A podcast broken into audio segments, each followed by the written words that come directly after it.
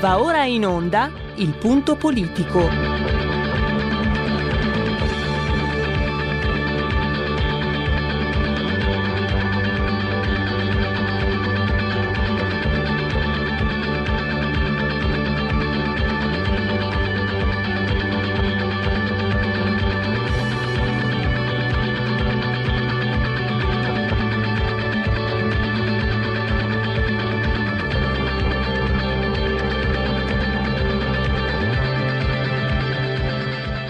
Ma se non state attenti, i media vi faranno odiare le persone oppresse e amare quelle che opprimono. Malcolm X. C'è una radio, Radio Padania, che io capita qualche volta di ascoltarla ed è veramente una paura ascoltarla, una, c'è una rabbia, una, un odio che è totale e non si può nemmeno pensare a fare spallucce, pensare che questo odio, siccome è irrazionale, occorre in qualche modo dimenticarlo. Occorre in qualche modo farlo rientrare nel dibattito politico. E poi sguatteri del padrone un cazzo. Sguatteri del padrone un beneamato cazzo. Vi invito però ad ascoltare ogni giorno per 5 minuti Radio Padania Libera. Ciao, ciao, Recovery Fund, possiamo scordarcelo. Ieri, eh, come peraltro ampiamente previsto, è scattato il veto da parte di eh, Polonia e Ungheria. Ed è scattato il tam tam, altrettanto previsto, risaputo, risentito, risentito contro questi tremendi sovranisti colpevoli di aver ucciso Babbo Natale nella slitta. Ecco, le cose non stanno proprio così, le cose sono un po' differenti. L'altro voi sapete che per esempio la Spagna non lo vuole il recovery fund, quindi lo ha respinto. Sta di fatto che c'è un motivo eh, preciso per cui eh, Orban e Morav- Morawiecki si sono opposti. Innanzitutto hanno agito su mandato dei loro parlamenti, quindi secondo i crismi delle democrazie occidentali più moderne e progredite, e poi perché loro contestano dall'inizio, e lo sapevano tutti a Bruxelles, quella, um, il, il, meccanismo per, uh, per il, il, il meccanismo del regolamento per la protezione del bilancio dell'Unione, perché sono state inserite le, le clausole del diritto, sullo Stato di diritto. C'è un regolamento che dovrebbe appunto stabilire la regolarità di un bilancio, dovrebbe eh, stare attento alle frodi, dovrebbe stare attento alle evasioni, insomma alle irregolarità. Che intervenga sullo Stato di diritto è un fatto molto grave, anche perché non stiamo qui a raccontarci la famosa fiaba dell'orso, chi se ne infischia dello Stato di diritto per questi qua, altrimenti si comporterebbero diversamente, non Orban e il polacco, per, per Bruxelles ovviamente.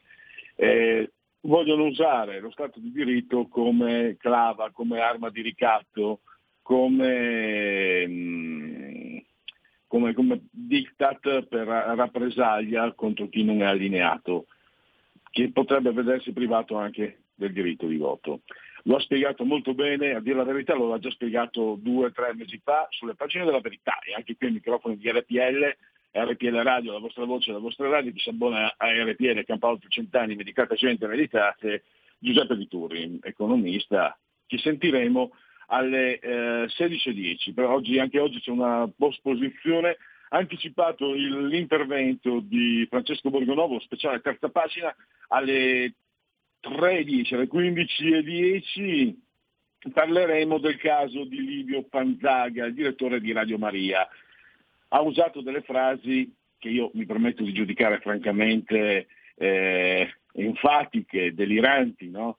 Il, l'epidemia del Covid è frutto del demonio, il demonio vuole fiaccare l'umanità, vuole ridurci a zombie, vuole creare un mondo nuovo non più del Dio creatore ma di Satana è, poco, è quantomeno poco, prudente parlare così, però ha un merito, hanno merito queste dichiarazioni eh, come, mh, come, lo smaschera, eh, molto bene eh, Francesco Borgonovo, hanno al merito, queste, queste grazie hanno il merito di eh, far venire eh, alla luce gli oscurantisti dell'ultra Covid, perché nell'Italia che si gira dall'altra parte, che fa finta di niente, quando ci sono di mezzo eh, gli integralisti islamici che tagliano le gole ai cristiani, ha messo all'udibrio, ha lapidato il, come direbbero qui a Milano, il buon eh, padre Livio Fanzaga. In più, un'altra osservazione molto acuta, secondo me, di Francesco, il vice direttore della Verità. Pensate se eh, Don Fanzaga avesse accusato eh, l'inquinamento mondiale, il riscaldamento globale, tutta colpa del riscaldamento globale, lo avrebbero fatto subito, laico ovviamente. Insomma, non c'è il diritto ad essere cristiani, perché un prete che parla del diavolo viene lapidato. E poi avremo per la terza pagina eh, Stefano Bruno Galli che porta il teatro nelle case dei Lombardi a gratis, un applauso alla parola gratis, come cantava Aurelio della Storia Tese, perché eh, mentre il governo ha messo in ginocchio eh, teatranti, eccetera, che si sono messi tutti a piangere, la Regione Lombardia è intervenuta, eh, ha concordato con le varie compagnie teatrali dei progetti per eh, delle, delle rappresentazioni che andranno in onda via streaming. Quindi, faccio la sintesi, le compagnie teatrali lavoreranno e i, i lavoratori avranno uno stipendio, non solo, i, non solo, gli attori, ma pensate tutto, insomma, tecnici luce, eccetera, magazzinieri, tutto quello che, che comporta. Sono coinvolti complessivamente otto, otto teatri eh, si, mh, mm, si, faranno rappresentazioni che parleranno della Lombardia, tra, tra, le, tra le, tante spiccano anche eh, due personaggi che, sono, che, fanno parte dell'immaginario collettivo, non solo lombardo ma italiano e probabilmente mondiale, soprattutto per quanto riguarda Rombo di Cuono eh, Gigi Riva, calciatore di fama internazionale, e ma anche Juan Brera Fucarlo, no? Gianni Brera, il grande giornalista e, e scrittore e, ehm, tra l'altro poi con uh, Stefano Bruno Galli parleremo anche un'altra meritoria eh, opera del, della Giunta, il recupero della baracca austriaca sullo Scorluzzo restaurata con i fondi del Pirellone che verrà rimontata a Bormio e servirà a studiare la vita dei soldati durante la guerra eh, bianca. Quindi eh, anche questo è un passaggio che eh, riguarda la nostra storia, in questo caso una, una, storia recente e drammatica, che però tante cose può dirci magari anche sul presente. Scusate, mi ero dimenticato un altro passaggio, Giuseppe Lituri aveva scritto su, su un giornale online, aveva smascherato eh, David Sassoli, perché David Sassoli aveva colto tutti di sorpresa mh, qualche giorno fa, perché aveva detto che eh, era anacronistico il MES, ma come? È la tua religione, il tuo dogma, ho messo morte, improvvisamente lo molli lì, lo, lo, lo ti giri dall'altra parte e lo abbandoni eh, come un cane sull'autostrada. Ecco, non c'è stupirsi più di questa voltapaccia, perché qualche giorno prima Berlino aveva definito il MES anacronistico, impraticabile. Quindi, insomma, in casa di chi comanda, in casa del padrone, hanno detto che il MES non va più bene e quindi Davide Sassoli, dimostrando un'autonomia intellettuale davvero incommenabile, si è allineato anche lui. E tra poco invece parleremo di, di, quello che combina Vincenzo De Luca, perché se la sua imitazione, quella di Crota, fa ridere un po' tutti, quello vero fa, fa danni. Eh, un, l'ultimo dei quali è quello recato alle partite IVA della campagna, il suo tira e molla, il suo uh, giocare un po' a rimpiattino col governo per la definizione di zona rossa eh, della regione Campania, ha tagliato fuori le, le partite IVA dai, dai, dai, rimborsi e questo è un grosso guaio. Ne parleremo con Gianluca Cantalamessa, io non so se è già pronto, se è già in collegamento, se siamo già pronti per, uh, per partire con uh, il qui Parlamento. Intanto facciamo partire la sigla, poi scopriremo insieme se Gianluca Cantalamessa è insieme a noi. Qui Parlamento. Allora, eh, intanto mh, diciamo al buio perché Roberto Colombo è fisicamente in, uh, in regia tecnica, eh, io invece sono da remoto causa, causa virus ovviamente e, e vediamo se abbiamo Gianluca Cantalamessa in collegamento. Gianluca mi senti? Sì, perfettamente. Un saluto a te e a tutti i radioascoltatori. Eh, un saluto e un carissimo ringraziamento a te. Eh, ti do subito la parola per spiegare eh, l'ennesima nefandezza, perché ho detto prima, eh, l'imitazione di Crozza ci fa sorridere tutti e magari nelle sue esternazioni può anche risultare simpatico eh, De, ehm, De, Luca, Vincenzo De Luca, Presidente della campagna, però purtroppo quando nella sua azione amministrativa eh, ha combinato parecchi guai, l'ultimo dei quali colpisce le partite IVA eh, in campagna in un momento particolarmente difficile e pensiamo anche in realtà che non sono magari semplicissime no? per, chi, per chi produce nella tua terra. Chiaro. Eh, sì, il, io ieri ho denunciato, ieri era la scadenza il 16 del pagamento dei contributi previdenziali, Uh, il Ristori bis è una circolare IPS, la numero 129 del 2020, che recepisce quanto disposto nel decreto Ristori, prevedeva la sospensione dei versamenti per uh, tutte le attività stabilite, eh, i codici ATECO stabiliti nel decreto Ristori e tutte le regioni zona rossa. Qual è il problema che ha, ha avuto la Campania? Che eh, De Luca, avendo dire, inviato dei dati parziali per non dire magari errati, eh, ma credo siano proprio volutamente errati, la regione Campania, suscitando lo scandalo e lo scalpore di tutti perché è, è letto com'è la situazione della terra campana, inizialmente è diventata regione gialla. Dopodiché, dopo qualche giorno rispetto a Lombardia, Calabria e tante altre regioni, è diventata rossa. Per la settimana di ritardo dichiarata russa, ehm, la Campania non ha potuto fruire della sospensione dei versamenti previste per tutte le altre regioni che stanno soffrendo, come la Campania, particolarmente economicamente questo virus. Quindi oltre il danno la beffa. A Napoli si dice che abbiamo fatto cornuti e mazziati nel senso che non solo abbiamo avuto le stesse limitazioni di altre regioni, quanto poi per uh, un'incapacità di De Luca o una volontà di De Luca a fare il figo e il bello in televisione nei confronti di Campania e di tutti gli italiani, le partite IVA Campania hanno dovuto pagare anche ieri uh, la, tutti i contributi, anche se siamo tutti con le attività chiuse. Una follia. Ma eh, spiegami, Cantalamessa, vorrei capire, eh, come mai sembra quasi un'ingenuità da parte di De Luca, no? Prima lui è quello del, del Napalm, del lanciafiamme, delle chiusure, chiusure, chiusure, chiusure, poi quando il governo dice beh adesso decidi di chiudere, lui dice no, decidi tu. Uh, visto da fuori, a me faccio fatica a mettere a fuoco uh, il comportamento chiaro, del chiaro. Presidente ma uh, lui è una persona che uh, io faccio sempre un paragone, la politica dovrebbe stare ai cittadini come i genitori stanno ai figli, ci sta anche che ci si facciano delle misure più restrittive se nell'interesse dei nostri figli. Il problema è che De Luca ascolta quello che vorrebbe la piazza e quello va a dire, a prescindere che serva o meno. Quindi eh, lui aveva detto chiudiamo tutto, parlava di 800 casi positivi in Campania, lo diceva a inizio ottobre. Innanzitutto la settimana prima di essere eletto diceva che il sistema sanitario campano o, o fosse il migliore d'Italia. La prima settimana di ottobre, dopo la sua rielezione, ha detto se arriviamo a 800 casi al giorno o in Campania di positivi dobbiamo chiudere tutto, potrebbe essere un disastro, inizia a parlare di chiusura, le partite IVA stanche come in tutta Italia, perché alle partite IVA si può anche chiudere tutto, penso dalla Sicilia al, al Veneto e al Triveneto, ma a patto che vengano indennizzate per chiusure delle quali loro non hanno alcun tipo di responsabilità.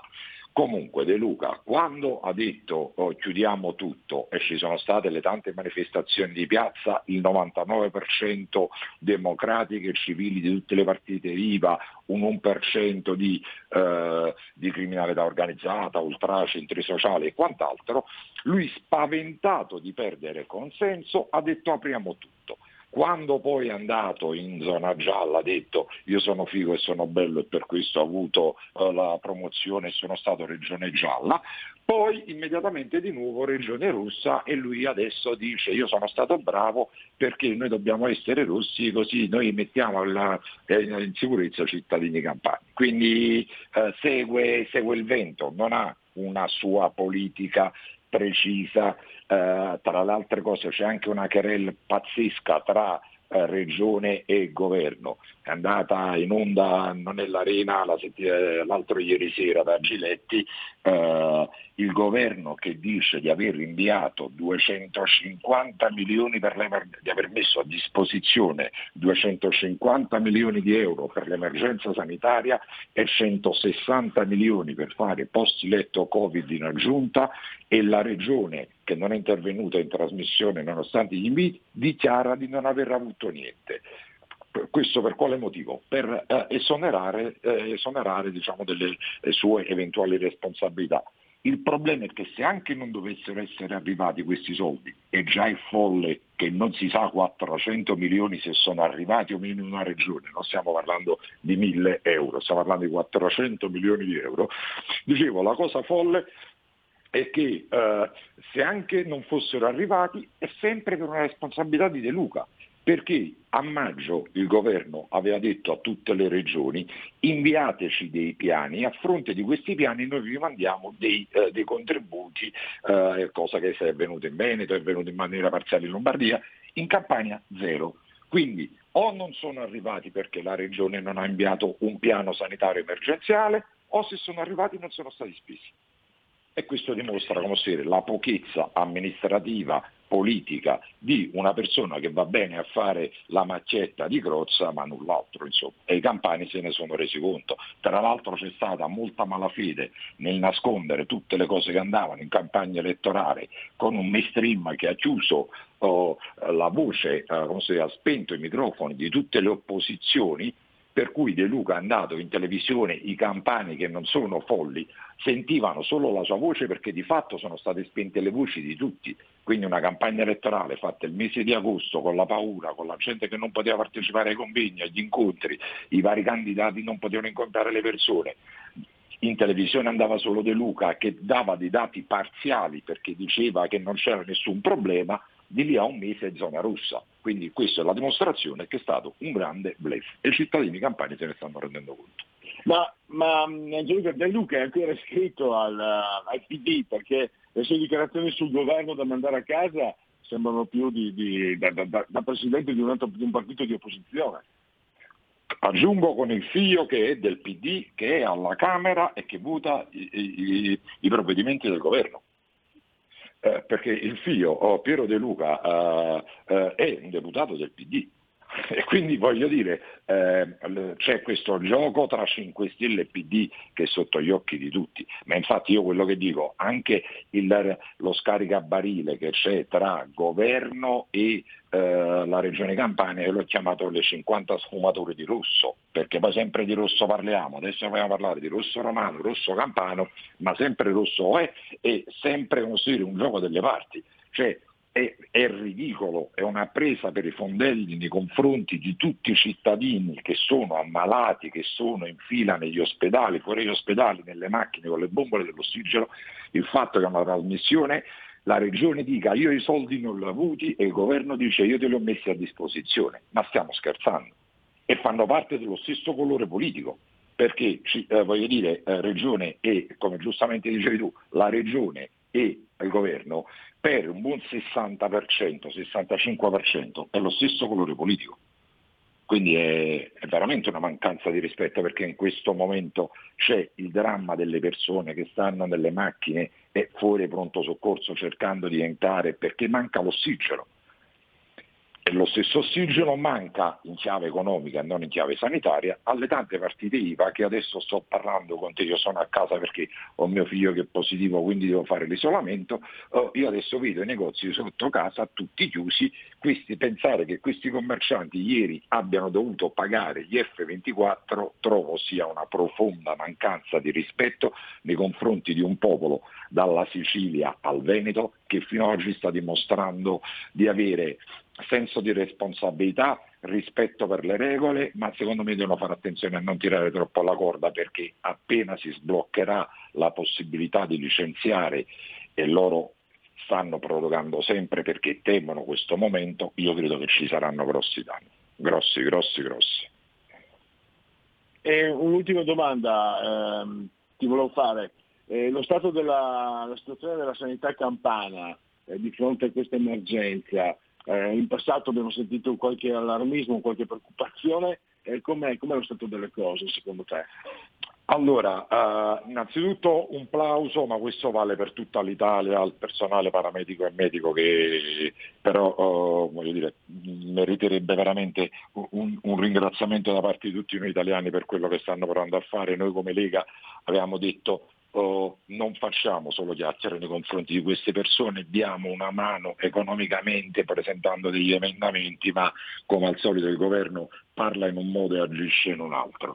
Uh, la, è una situazione precaria, nel senso che um, Uh, noi dobbiamo puntare, come dice spesso Matteo Salvini, su un'assistenza, uh, un'assistenza sanitaria domiciliare perché è una situazione pesante. Abbiamo Uh, oltre a una situazione pesante storica, perché ottobre 2019 ci fu un grande lavoro del Sole 24 Ore che classificava la, uh, uh, la sanità campana come la peggiore d'Italia in base a una serie di parametri. Su quello, se ci aggiungiamo un'incapacità a pianificare le emergenze, quali quella di De Luca, è chiaro che diventa un combinato disposto esplosivo. Aggiungo, cosa che nessuno par- ne parla eh, spesso, o almeno quanto si dovrebbe, la regione Campania aveva un miliardo e 300 milioni, un miliardo e 300 milioni di fondo sociale europeo e fondo di rotazione per l'edilizia sanitaria mai spesi. Un miliardo e 300 milioni. Noi abbiamo adesso le persone nelle macchine con le bombole dell'ossigeno che sembrano scene di guerra da terzo mondo, da quarto mondo, nella terza città d'Italia, nella capitale del Mezzogiorno, con un miliardo e 300 milioni di fondi per l'edilizia sanitaria non spesi. E questo credo che dia il senso proprio del, della discrasia tra quello che dice eh, il comico e quello che purtroppo vivono i cittadini campani. Questo mi sembra purtroppo un filo conduttore da, da, da anni che dovrà essere assolutamente risolto. Intanto io ringrazio Gianluca Cantalamessa, grazie davvero e a risentirci a presto e naturalmente una, un buon bocca al lupo anche al figlio che abbiamo sentito il salto positivo, naturalmente i migliori auguri da parte nostra di tutta RTL. Grazie mille, grazie a te e un caro saluto a tutti i radioascoltatori, grazie.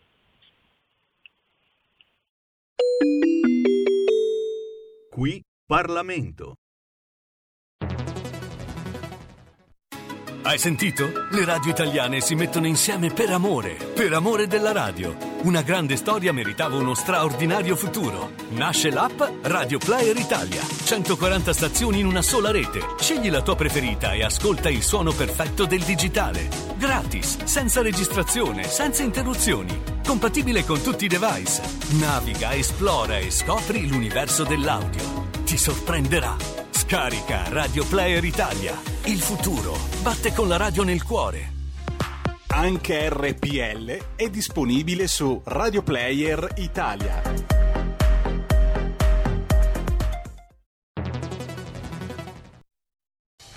Porta con te ovunque RPL la tua radio. Scarica l'applicazione per smartphone o tablet dal tuo store o dal sito radiorpl.it. Cosa aspetti?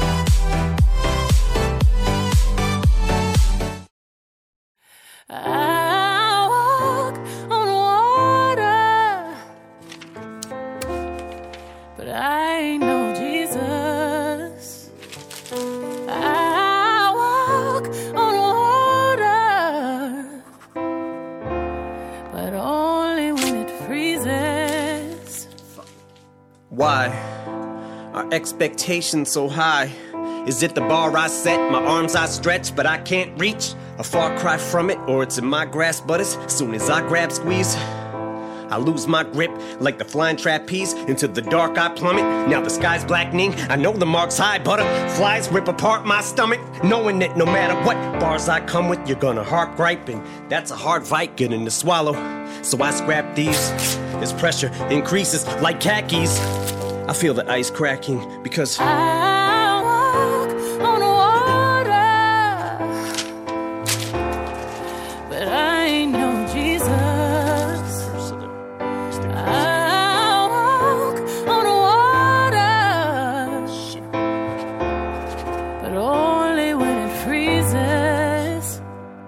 the curse of the standard that the first of the Mathers disc set. Always in search of the verse that I haven't spit yet. Will this step just be another misstep to tarnish whatever the legacy, love, or respect I've garnered? The rhyme has to be perfect, the delivery flawless. And it always feels like I'm hitting the mark till I go sit in the car, listen and pick it apart. Like this shit is garbage.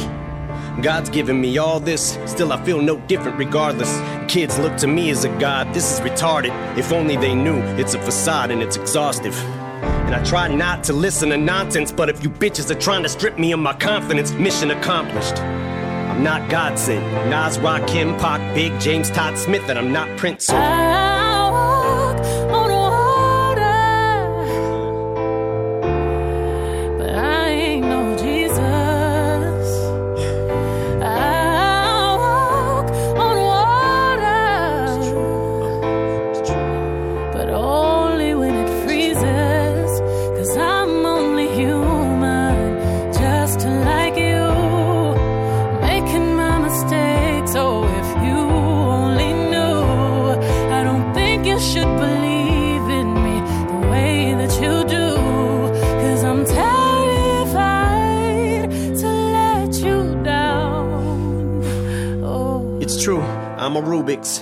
A beautiful mess, at times juvenile, yes.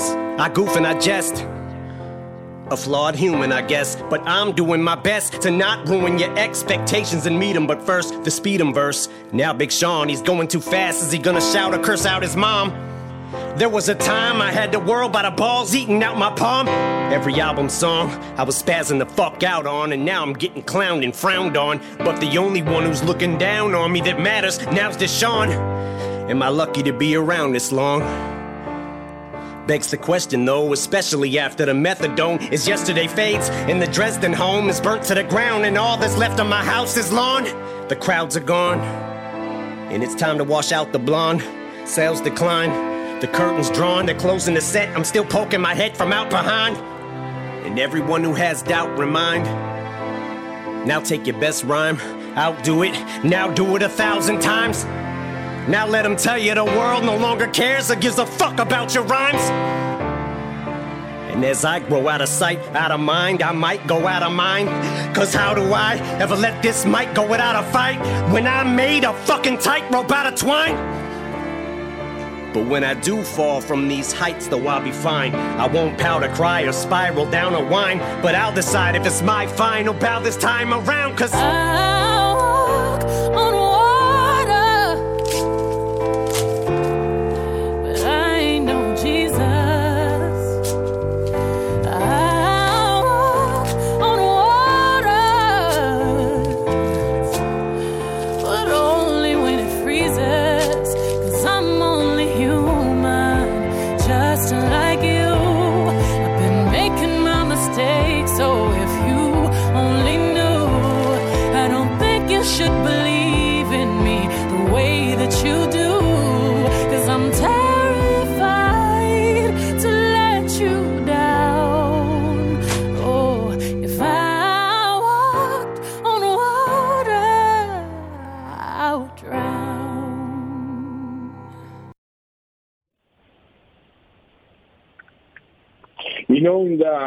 applausi naturalmente per la proposta musicale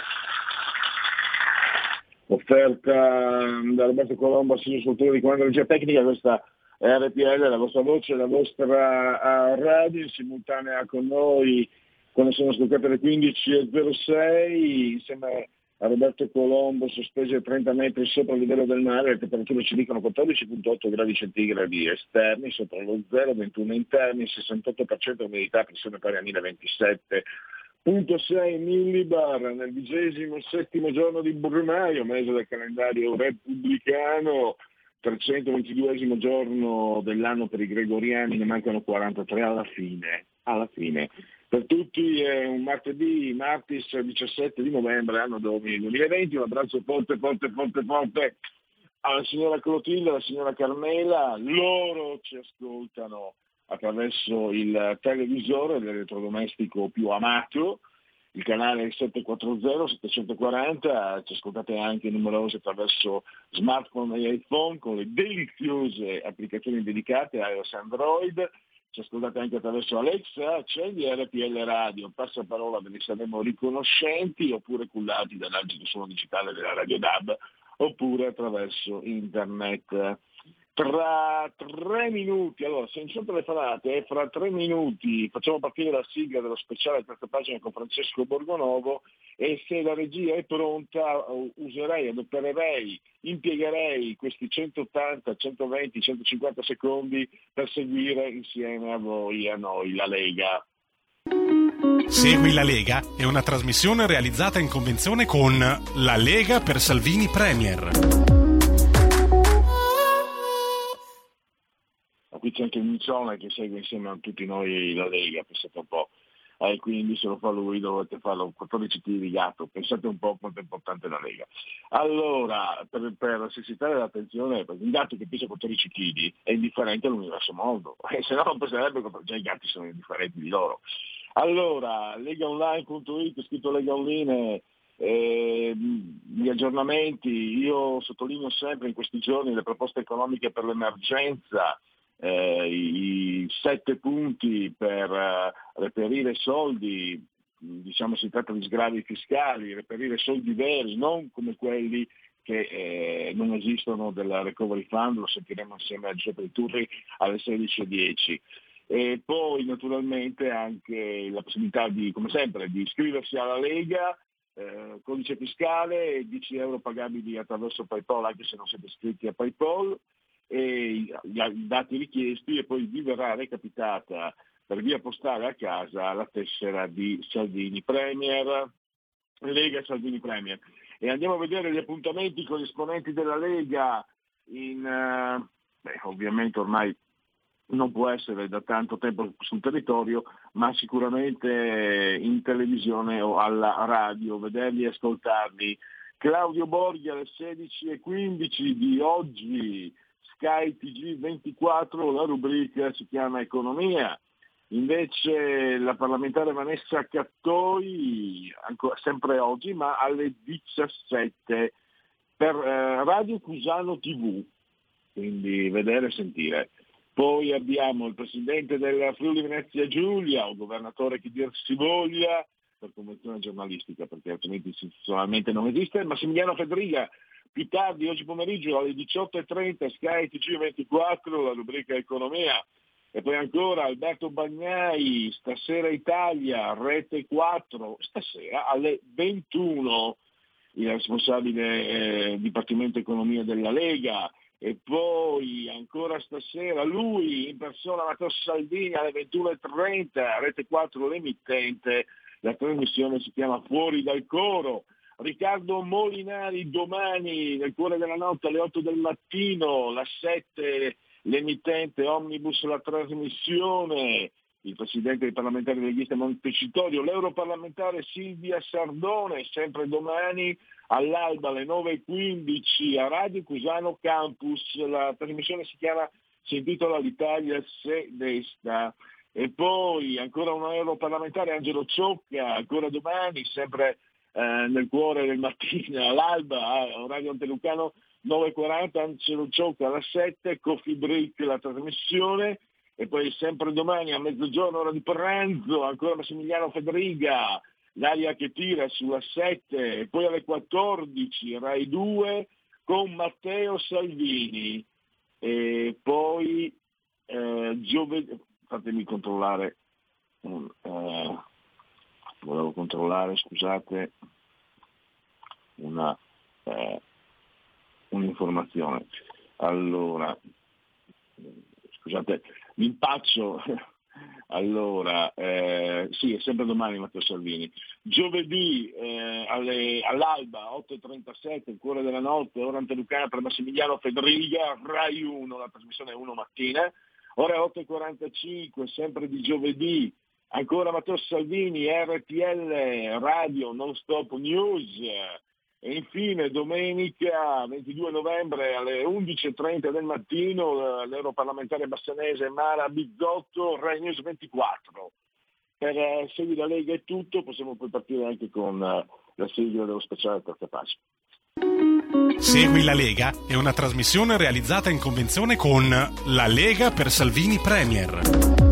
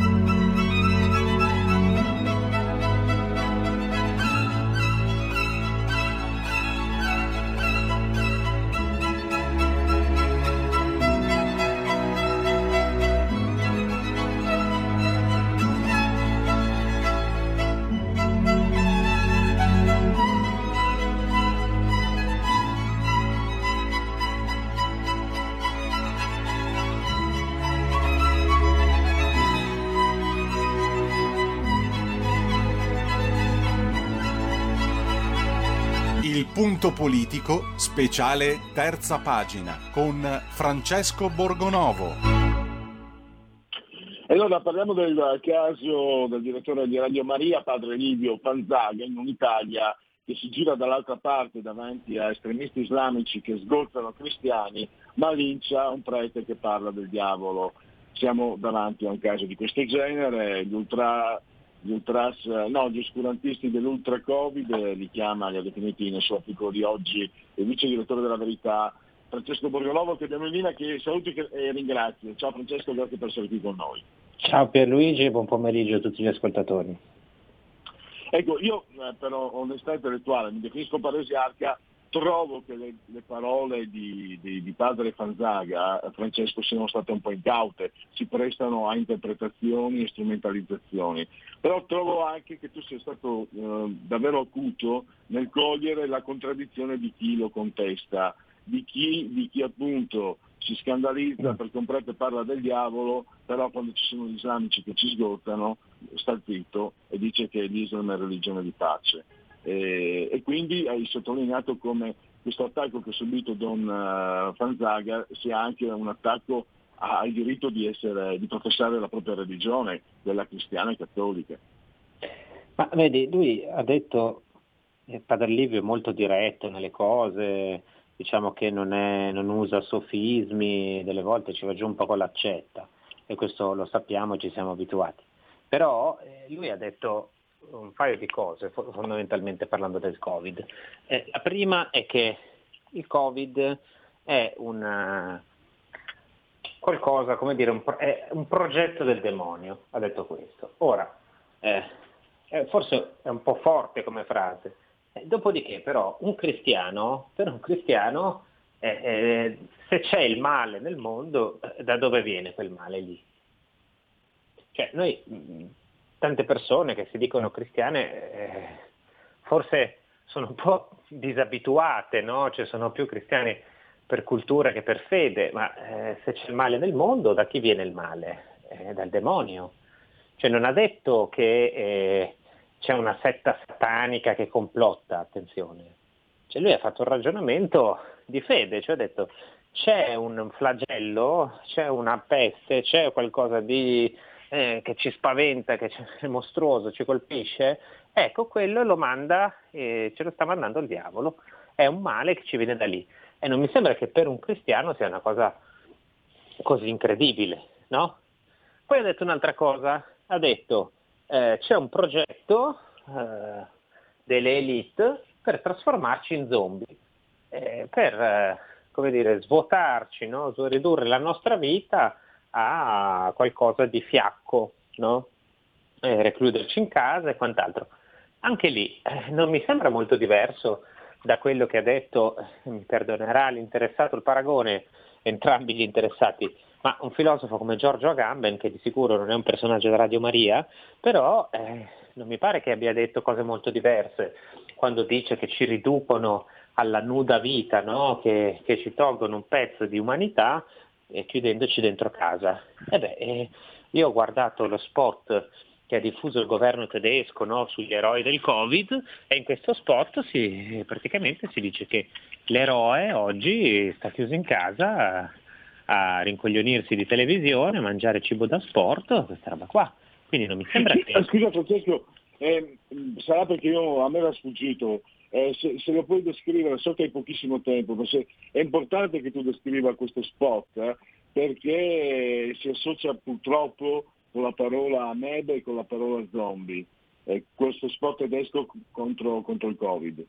Allora, il governo tedesco ha diffuso, in, in realtà gli spot sono due, perché ce n'è uno nuovo anche oggi, il seguito, e praticamente si vede non so se qualcuno di voi ha mai visto i documentari no, sulla guerra, eh, sulla guerra mondiale, dove delle volte si vedono intervistati dei reduci, no, dei signori anziani che hanno combattuto e gli si chiede ma lei cosa, cosa ricorda? Eh, lì c'è un signore anziano, quindi immaginiamo che questo spot sia ambientato nel futuro, fra molti anni, no? fra una sessantina d'anni, diciamo un signore che potrebbe avere ma, eh, 70 anni, mettiamola così, no? E questo signore eh, dice, eh, praticamente parlando alla telecamera ricorda le, eh, il 2020, quando lui aveva 22 anni, quindi insomma 50 anni nel futuro.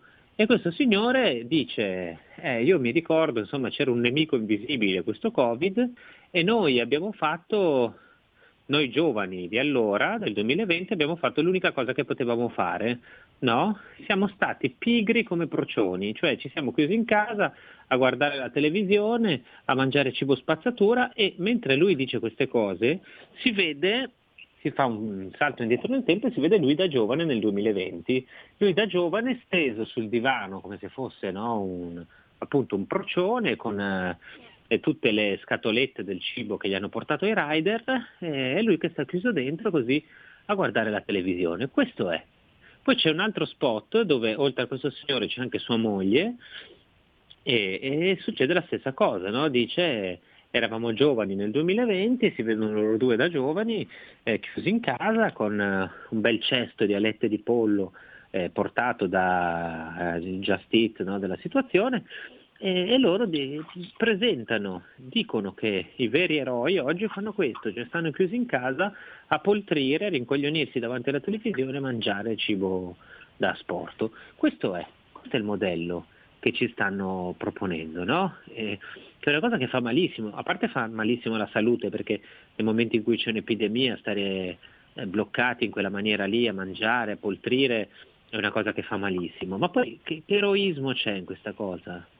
Cioè che, che questi sono gli eroi, questa è una, un'operazione di eh, lavaggio del cervello, di appunto istupidimento di massa. Allora io non penso che Padre Bibi abbia tutti i torti quando dice che c'è qualcuno, poi magari non c'è il complotto con i cappucci, le cose, no? Però eh, c'è una tendenza. No, ma, C'è ma infatti tu Francesco hai citato, eh, mi correggimi pure la pronuncia Salvatore Natoli o Natoli, il dolore giunge agli uomini come salario del peccato, cioè la frase eh, del direttore di Radio Maria è, è una frase di, di uomo di chiesa e di uomo di fede che ci spiega per, per, per, noi credenti l'origine del male e l'origine del dolore. È, è, io, cioè, io, mi permetto di dire che avrei risparmiato una frase del genere perché io sono eh, laico, laico, laico laico, ma mi ricordo che quando parlava padre Amort, l'esorcista, stavo a ascoltare e seminava il dubbio, mentre se devo essere sincero,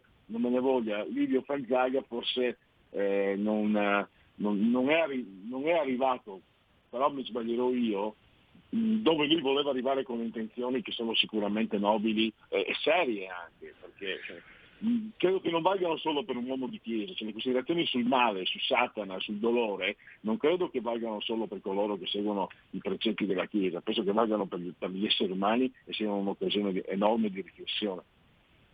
Uno può anche dire, sai, io non credo in Dio, penso che il male nel mondo esista, appunto, no? E queste sono appunto questioni personali, questioni di fede, no? Questo è, il Padre Livio non ha detto nient'altro che eh, la visione cristiana del mondo, cioè eh, c'è il male e il male, questo male è venuto dal demonio. Poi eh, non ha detto, attenzione, non ha detto di uscire di casa, di violare i DPCM, non ha detto di non mettersi le mascherine, non ha detto che il Covid non esiste. Cioè, e allora per, per, quale motivo va attaccato in questa maniera? Soprattutto, e, e qui concludo il ragionamento, cioè, eh, ad attaccarlo è gente che pur non parlando su Radio Maria ha una visione che, se permetti, è molto più eh, nello stereotipo no, della cosa bigotta medievale. Cioè, se pensateci bene, cosa ci ha detto fino adesso il nostro governo? Cioè, il nostro governo non ci ha detto nulla di diverso. Eh, ci ha detto che eh, noi stiamo pagando in qualche modo per i nostri peccati. Cioè ci ha detto, ah, siete voluti uscire d'estate, eh? vi siete fatti il girettino fuori, eh? avete fatto la movida, siete stati in discoteca, adesso state pagando, è colpa vostra, siete voi. Cioè, questo è molto peggio, ma molto, molto peggio di quello che dice Padre Livio. È molto peggio, perché Padre Livio dice c'è il male, viene da Satana. E invece il governo, tutti questi qui che hanno criticato Padre Livio, danno la colpa agli italiani, anche a quelli che non hanno fatto niente.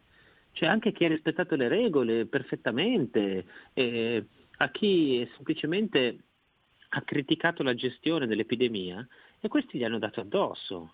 Hanno trovato dei capri espiatori di continuo, gli untori, no? E, e gli Ecco, prima... eh. Infatti Francesco, c'è una, volevo chiudere con la tua considerazione che, che smaschera la malafede. No? Se al posto di Satana avesse accusato l'inquinamento, eh, sicuramente Don Fanzaga sarebbe santo subito. Ma certo, ma scusa, ma che differenza c'è nel dire, come hanno detto chi- chiunque su tutti i giornali di sinistra, ecco questa epidemia è arrivata perché noi abbiamo offeso la natura, che in parte è anche vero perché insomma eh, certi processi insomma, economici, certe violazioni, de- de- de- insomma, certi modelli della globalizzazione hanno prodotto questa cosa qui. Ma eh, cioè, cosa ha detto di diverso Padre Livio? Cioè, se uno avesse detto eh, è colpa per nostra perché abbiamo offeso madre natura, probabilmente avrebbe- lo avrebbero applaudito, avrebbero detto eh sì, in effetti, bravo, guarda che pensiero profondo che ha pronunciato. E invece no, e invece se uno dice a Satana ha capito il bigotto, no? Eh, il bigotto che però ha capito meglio di altri che cosa sta succedendo, cioè che c'è un- una tendenza a ridurci come dei mentecatti, della gente che non può criticare il governo, che appena apre bocca, capito? Perché poi questi spot come quello del, del governo tedesco servono anche a dirti stai in casa, non ti lamentare della gestione del governo, non protestare, no? Fai quello che ti viene detto e non rompere le palle. Questo è, scusate le parolacce, però io mi innervosisco di fronte a queste cose.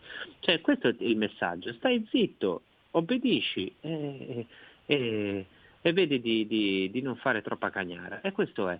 E allora se qualcuno dice eh, guarda che qua ci stanno trasformando negli zombie, non vedo perché non deve- debba essere linciato, perché semplicemente ha ragione. Poi uno su Satana e il resto può credere quello che vuole.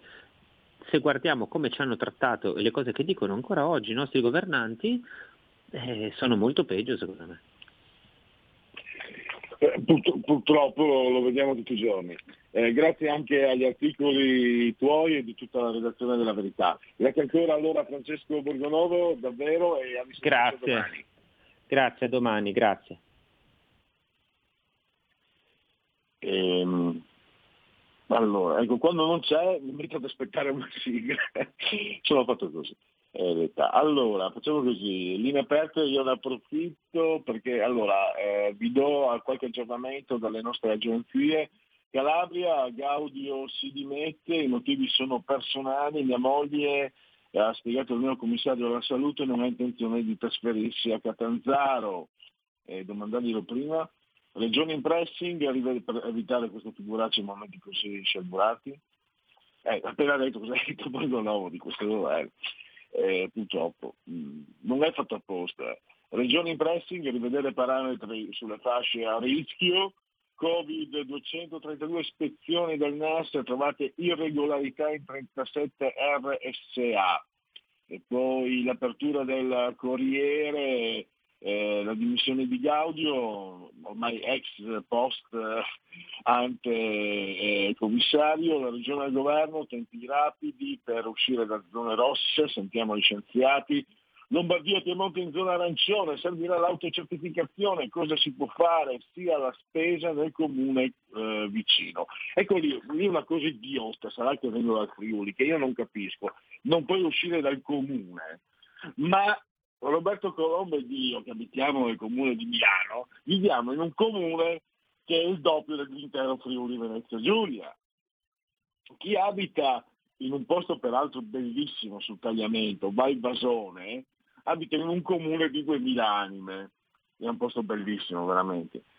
Voglio dire, eh, tra l'altro era, mh, era originario il portiere Buffon, eh, prozio del, del portiere, quello famoso, ma fu famoso anche sul tempo eh, Buffon.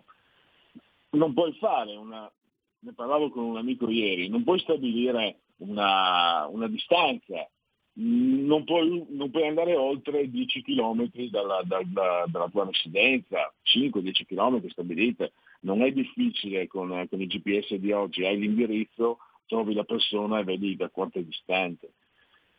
Vabbè, non, uh, mi sembra un ragionamento anche abbastanza persino banale, ma non sono capaci, sono orrendi ma non banali nel loro orrore, questi qua che ci governano.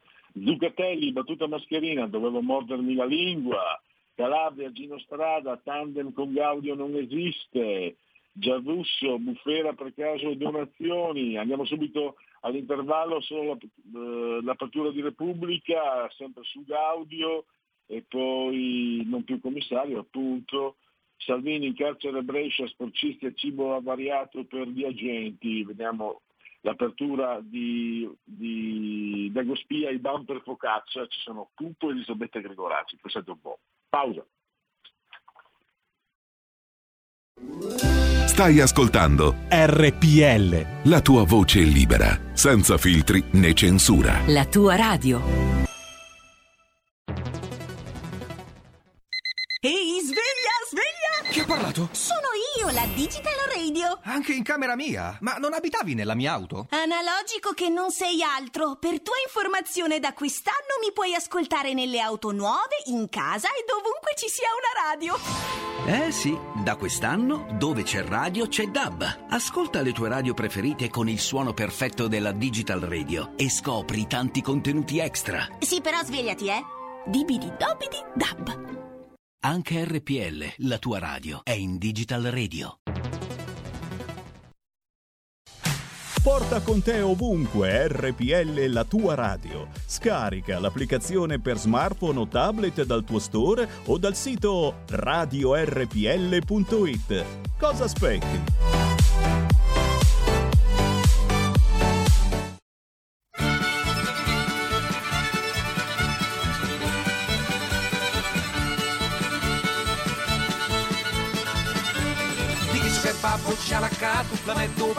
Si preso come un tigio ruio con lo suo e un viaggio sul cinema tra umano e mai la catu un monti mocchezzi di ghelchi.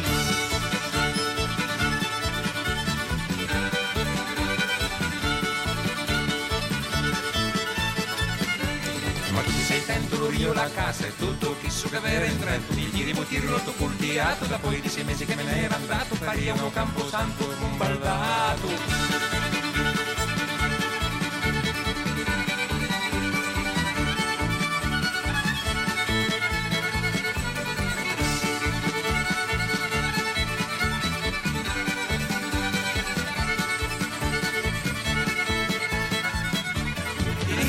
a Campagoli signori, prendo di comandata da motelli, soldi di babbo le spesi tutti, in così buoni medicine e giornali, che do titolo catranni e agli occhiali.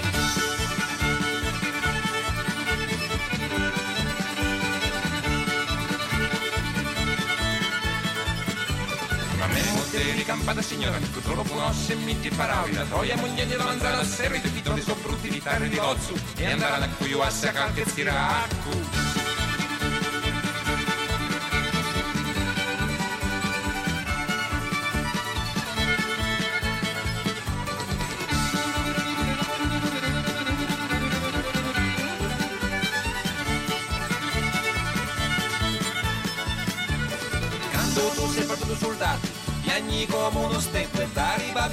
Tuoi amanti t'ha salvato tuo fratello e sì lo coraggio che t'è filmato, lo coraggio è sempre chiesto, ci rimani in piazza cala piuttosto lo e fa lo spanto pone mi la faccia in culo. E fa lo spanto pone mi la faccia in culo.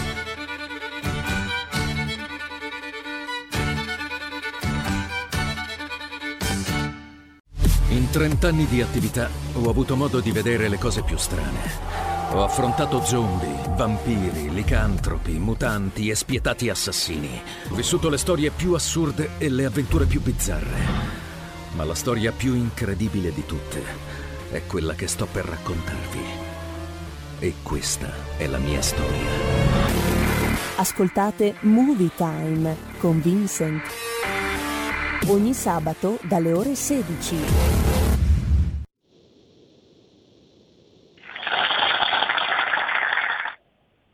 Applausi, applausi a Roberto Colombo, assessore scuolatore di comando nella regia tecnica all'offerta eh, musicale nei confronti del nostro pregeto e stimatissimo pubblico che ha voluto ascoltare Bratos. Avete potuto ascoltare non i Broncos, adesso sì purtroppo per tutti, ma prima un brano di eh, Fabrizio De André. Allora, andiamo a darvi qualche sondaggio.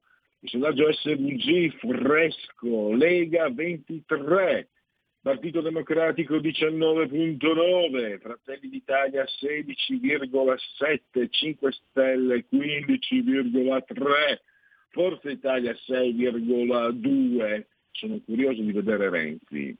Eh, Italia Viva 3,2, Azione Calenda 3,4. Poi abbiamo Istat, i prezzi eh, con l'estero, commercio con l'estero, eh, prezzi all'import a settembre 2020 si stima una crescita congiunturale per le esportazioni più 2,7%, una lieve flessione per le importazioni, meno 0,6%. L'aumento su base mensile dell'export è dovuto al marcato incremento delle vendite verso i mercati extraeuropei, più 8,1%, mentre quelle verso l'area UE sono in lieve calo, meno 2,1%. Nel terzo trimestre 2020 rispetto al precedente l'export segna un aumento del 30,4 cui contribuiscono per due terzi forti incrementi delle vendite di beni strumentali e beni intermedi verso entrambi i principali mercati di sbocco, Unione Europea ed extraeuropea. Nello stesso periodo le importazioni crescono del 21,7%. E questi erano stati dati previsti, ma poi questa ricaduta sta un po'... Eh, questo è un sondaggio Tecne, Lega 23,4, PD 20,7, Fratelli d'Italia 17,1, 5 Stelle 14,5, Forza Italia 7,9, Renzi 3,4, fiducia nel governo 31,2, non ha fiducia 63,9, fiducia nei confronti dei membri del governo Conte Giuseppi 37,2, Speranza nel senso di Roberto 33,6, il suo omonimo Gualtieri 26,5 e 26,5 anche addirittura per Lazzana la Morgese, qui scritto Lazzana la Luciana, Luciana la Morgese, Luigi Di Maio 19,4 i leader eh, di partito 37,2 per Meloni, Salvini 31,5, Zingaretti 24,5, Berlusconi 22,4, Calenda 18,5, Renzi 14,2, Vito Crimi 9,6. Ha avuto contatti diretti negli ultimi 15 giorni con persone positive al Covid? Sì, io stesso sono positivo 1,3, un contatto diretto 10,5, un contatto indiretto 41,9 e non nessun contatto 43,5. Dall'inizio della pandemia ha avuto il Covid? Sì, è stato diagnosticato 2,2, forse sì, ha avuto sintomi, ma non ho fatto il test 0,9, sicuramente no, 86,2, non sa, non sa, non sa il 10,7 e poi questo è un SVG che vi abbiamo già dato, non c'è, ehm, vedevo se avevano, se erano state fatte ulteriori italiani e l'euro, questo è un, un sondaggio committente solo 24 ore realizzato da Wimpole.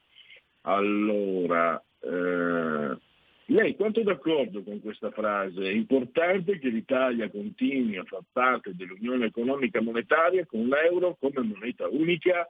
Molto d'accordo 35, abbastanza d'accordo 28, quindi 63% degli interpellati sono pro euro secondo questo sondaggio, quindi quasi due terzi, mentre poco d'accordo per nulla d'accordo, 15 poco d'accordo, 7 per nulla quindi il 22%, quindi un, solo un quinto degli interpellati è contro l'euro e non sa, non sa, non sa il 15 per 100. E direi che eh, abbiamo eh, terminato, non so se... Eh, scusate. Ah, c'è una, c'è una chiamata Pronto? in attesa, sì.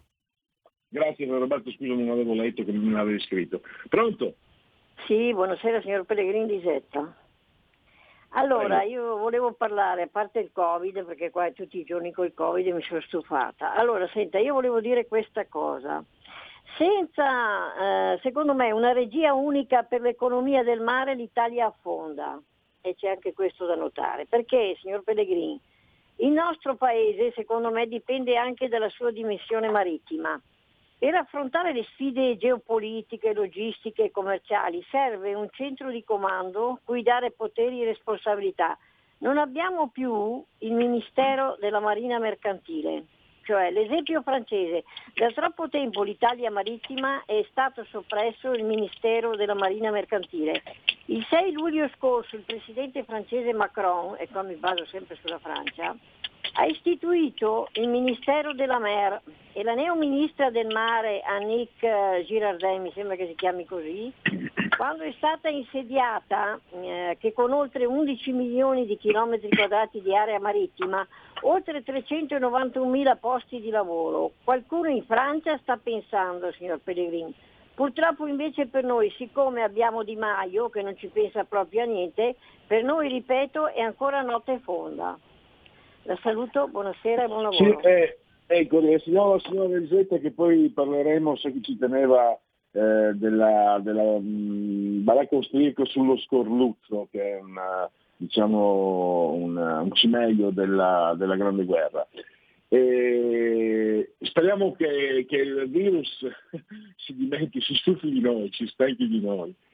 Allora, partiamo con la terza pagina, Stefano Bruno Galli, tra poco in linea il teatro streaming e anche la baracca austriaca di Scorluzzo.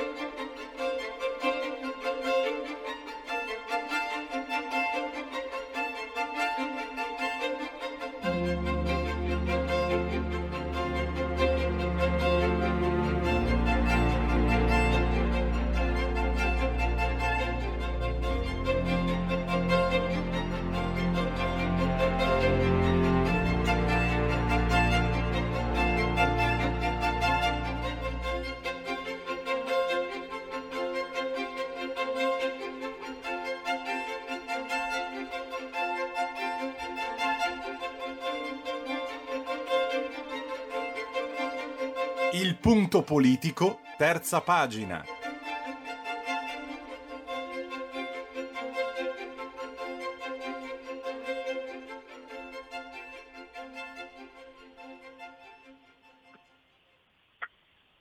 Rientriamo in diretta, qualche problemino tecnico la- lo avremo, Stefano Bruno Galli molto, molto amato dal pubblico di, L- di RPL, ma c'è qualche problema tecnico di- di- di collegamento tra eh, qualche minuto e intanto anticipiamo i tempi e con l'ausilio di Roberto Colombo andiamo subito con gli amati, amatissimi genetriaci.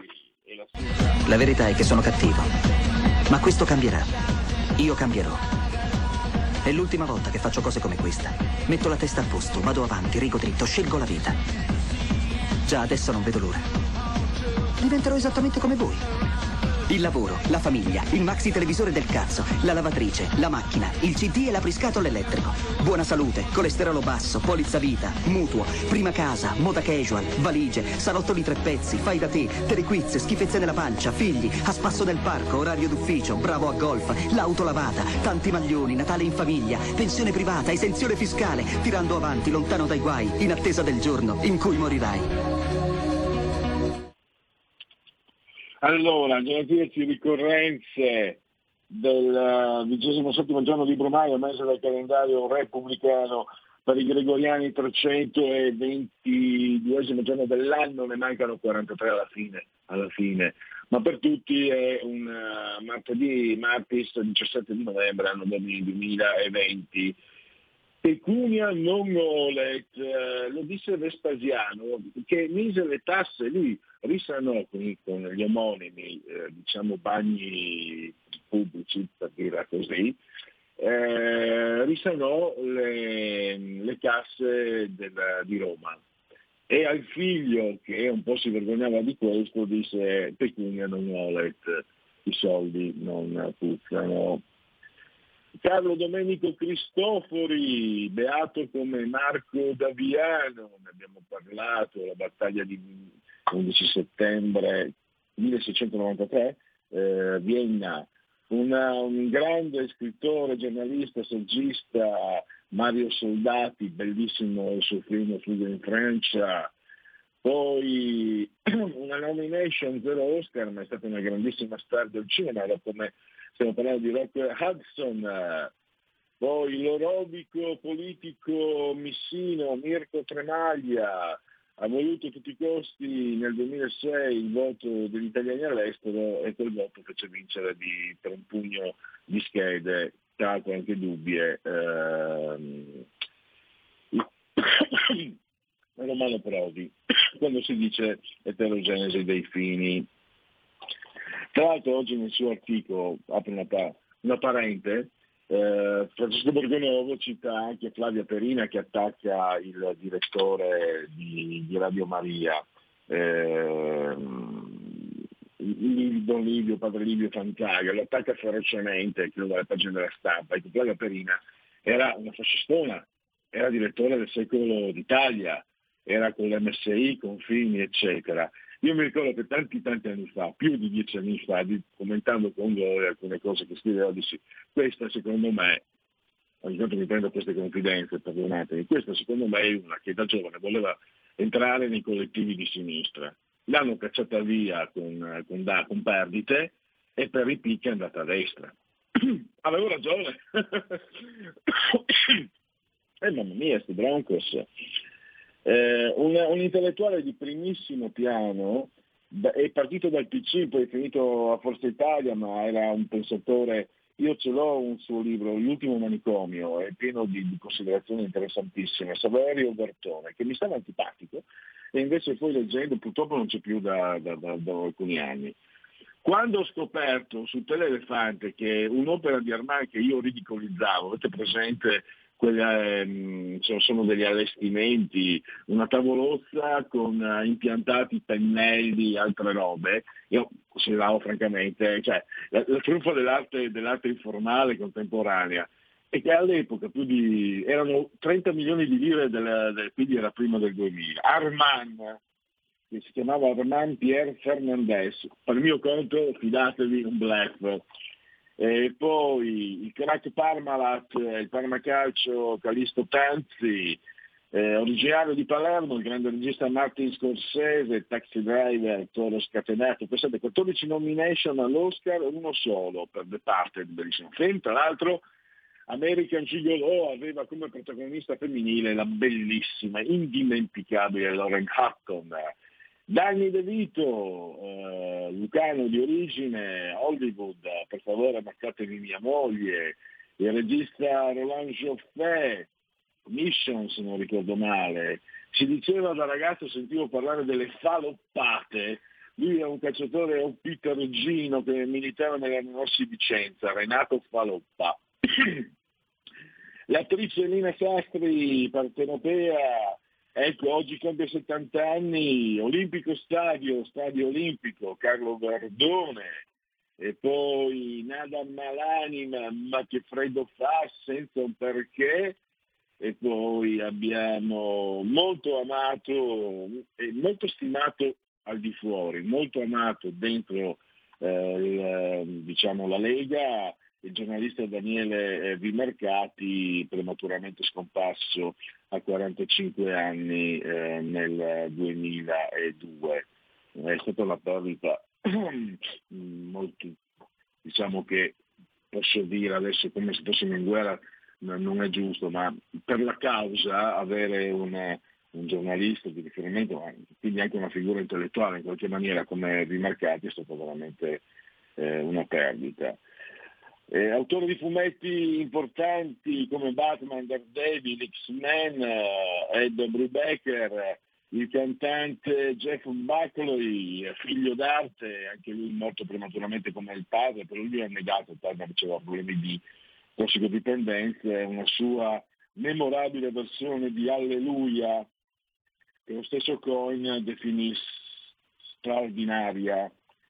Oh, e maintenant, e maintenant, Paris, Sophie Marceau, e cosa pretendete di più? È diventata celebre con un gesto solo, ha mostrato le tette in una scena di un film abbastanza famoso di tanti anni fa, Ovo Sodo di Claudio Verzì. Eh, ma ha fuoriuscito i suoi posterosi seni e da lì ha fatto un carrierone. Eh, la bella, bisogna dire per carità, la bella è brava Claudia Pandolfi, perché sono quanti accusano di eh, sessismo, però la verità c'era il passaparola all'epoca. Allora, vediamo se riusciamo a metterci in uh, collegamento con uh, il professore, assessore Stefano Bruno Galli, vediamo se ehm, no, no, no. Sì, lo sta, eh, Roberto lo sta chiamando, eh, contiamo, almeno per questi minuti, perché l'iniziativa eh, portata avanti dall'assessore è di quelle meritorie, quindi adesso io naturalmente darò tutta la colpa a Marciano Pinti, a Marco Pinti, eh, ma quello che conta adesso non è di chi la colpa di, questo, di queste problematiche, di questi problemi di collegamento, ma eh, è garantire, eh, garantire l'intervento del nostro ospite perché ehm, il teatro in casa, eh, gratis, eh, è un'iniziativa che salva anche tante, tante compagnie eh, teatrali perché dà loro eh, lavoro e quindi eh, evita, evita un impasse. Questa mi sa che non da parte mia è nervosa. Allora, eh, intanto vediamo cosa ci racconta Dagospia e aspettiamo con ansia eh, che, che, che l'assessore si liberi e, e dispiace anche disturbarla in questo momento. Eh, Amazon ammazza che gaffa nel docufilm su Totic Spalletti in locandina, il dettaglio non è sfuggito agli utenti della piattaforma che hanno inondato i social di messaggi come complimenti per la scelta, oppure Amazon io avrei fatto altro, che dici? Ah, eccolo qua, allora eh, saluto e ringrazio il professore, assessore Stefano Bruno Galli, assessore della cultura Regione Lombardia che abbiamo in linea. Eh, ciao Assessore, grazie per essere qui ciao, con noi. Ciao carissimo, un saluto anche ai radioascoltatori. Allora scusaci, anzi scusami se c'è stato un qui pro quo eh, e quindi ci abbiamo preso alla, alla sprovvista, però ci tengo perché... No, nessun problema, giorno... nessun problema, sempre ci disponibile. Anzi, Eh, posso darti una comunicazione di servizio? Mi fai alzare un filo l'audio perché ti sento veramente lontanissimo. Ah, mm, vediamo se provvede il nostro tecnico. Esatto. Eh, adesso come mi senti? Se, se me lo alza un filo di più ancora, Ah, io provo a parlare. Dimmi tu quando mi senti, mi senti. Adesso come mi senti? adesso benino, dai. Dai, ancora un filo, alziamo ancora un filo così. Beh, io ti sento bene a dire la verità, ti sento benissimo.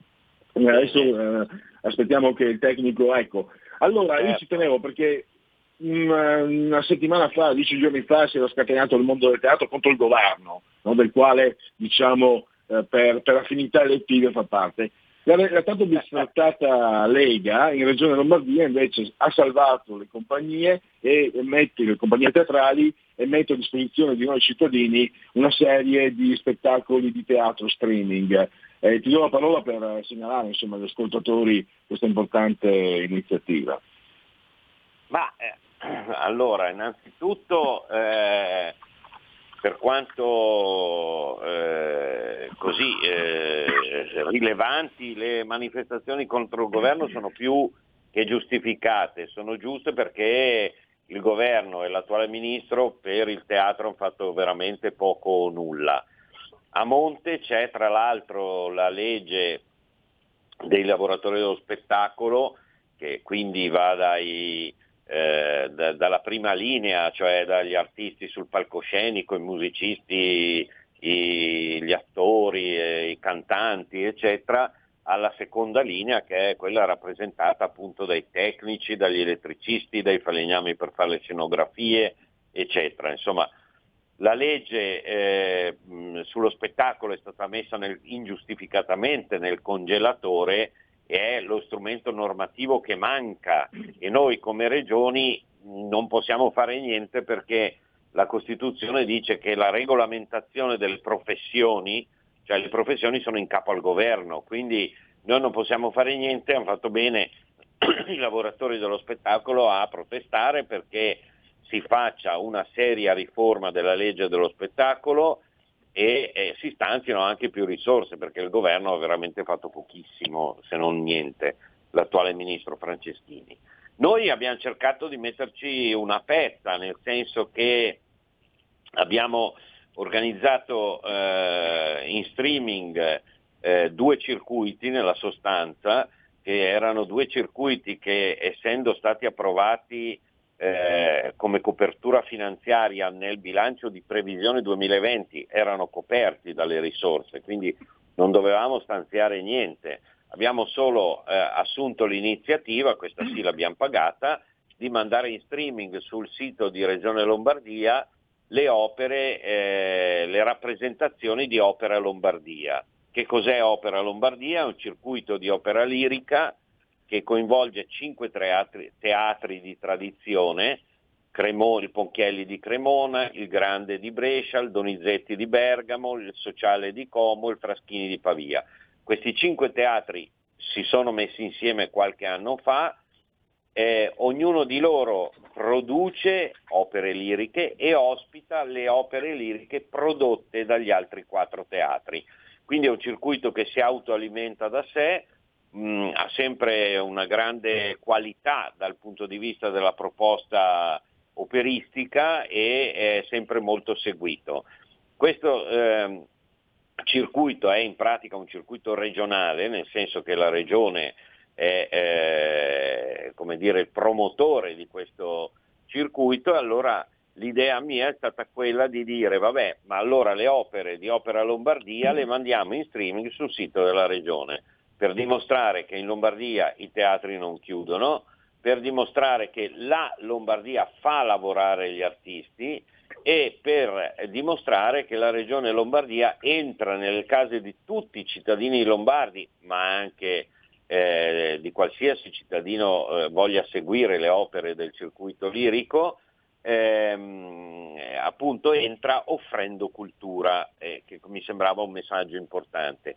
Questo perché, al di là di tutto, perché innanzitutto bisogna considerare che eh, i teatri, eh, così come i musei, così come i cinema, sono stati ingiustamente puniti dalla severità dei provvedimenti del governo, perché a me non risulta che in nessun teatro lombardo, in nessun cinema lombardo, in nessun museo lombardo ci sia mai stato un focolaio di eh, Covid-19 neanche dopo la riapertura il 18 maggio per quanto riguarda i musei, il 15 di giugno per quanto riguarda i teatri. Non c'è stato nessun contagio, eh, si poteva fruire di cultura in massima sicurezza perché era garantito il distanziamento, era garantita la sanificazione, erano garantite le visite contingentate nei musei, quindi diciamo che è stata un, eh, un provvedimento che si è abbattuto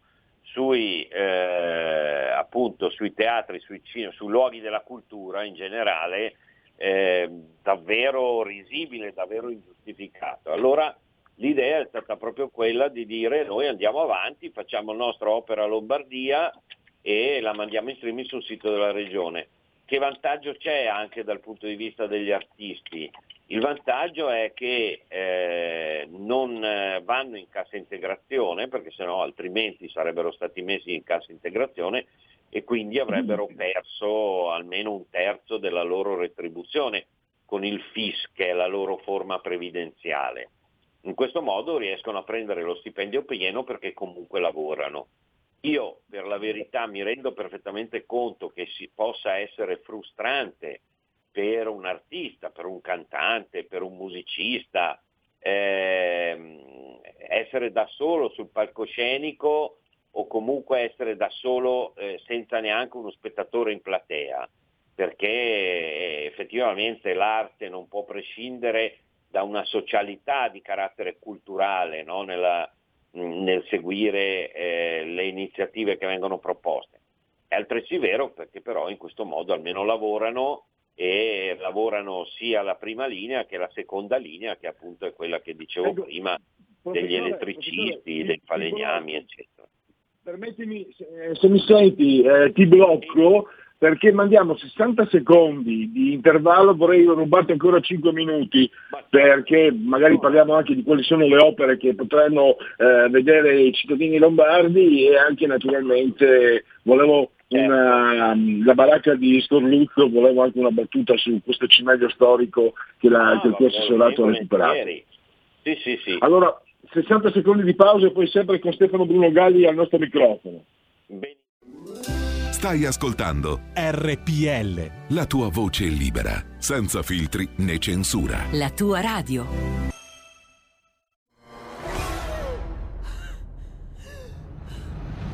Pensa a respirare. Ora abbandonati. Che cosa vedi? Luce. Oscurità. L'equilibrio.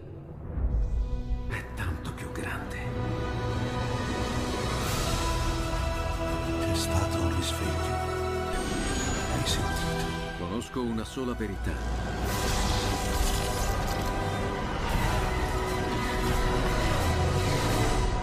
Movie Time ti fa entrare nel vivo del cinema, ti fa sentire come se fossi tu il protagonista del grande schermo.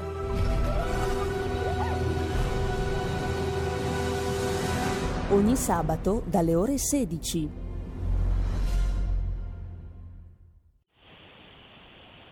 Abbiamo eh, di nuovo, eh, eh, eh, professore mi senti? Eccoci qua.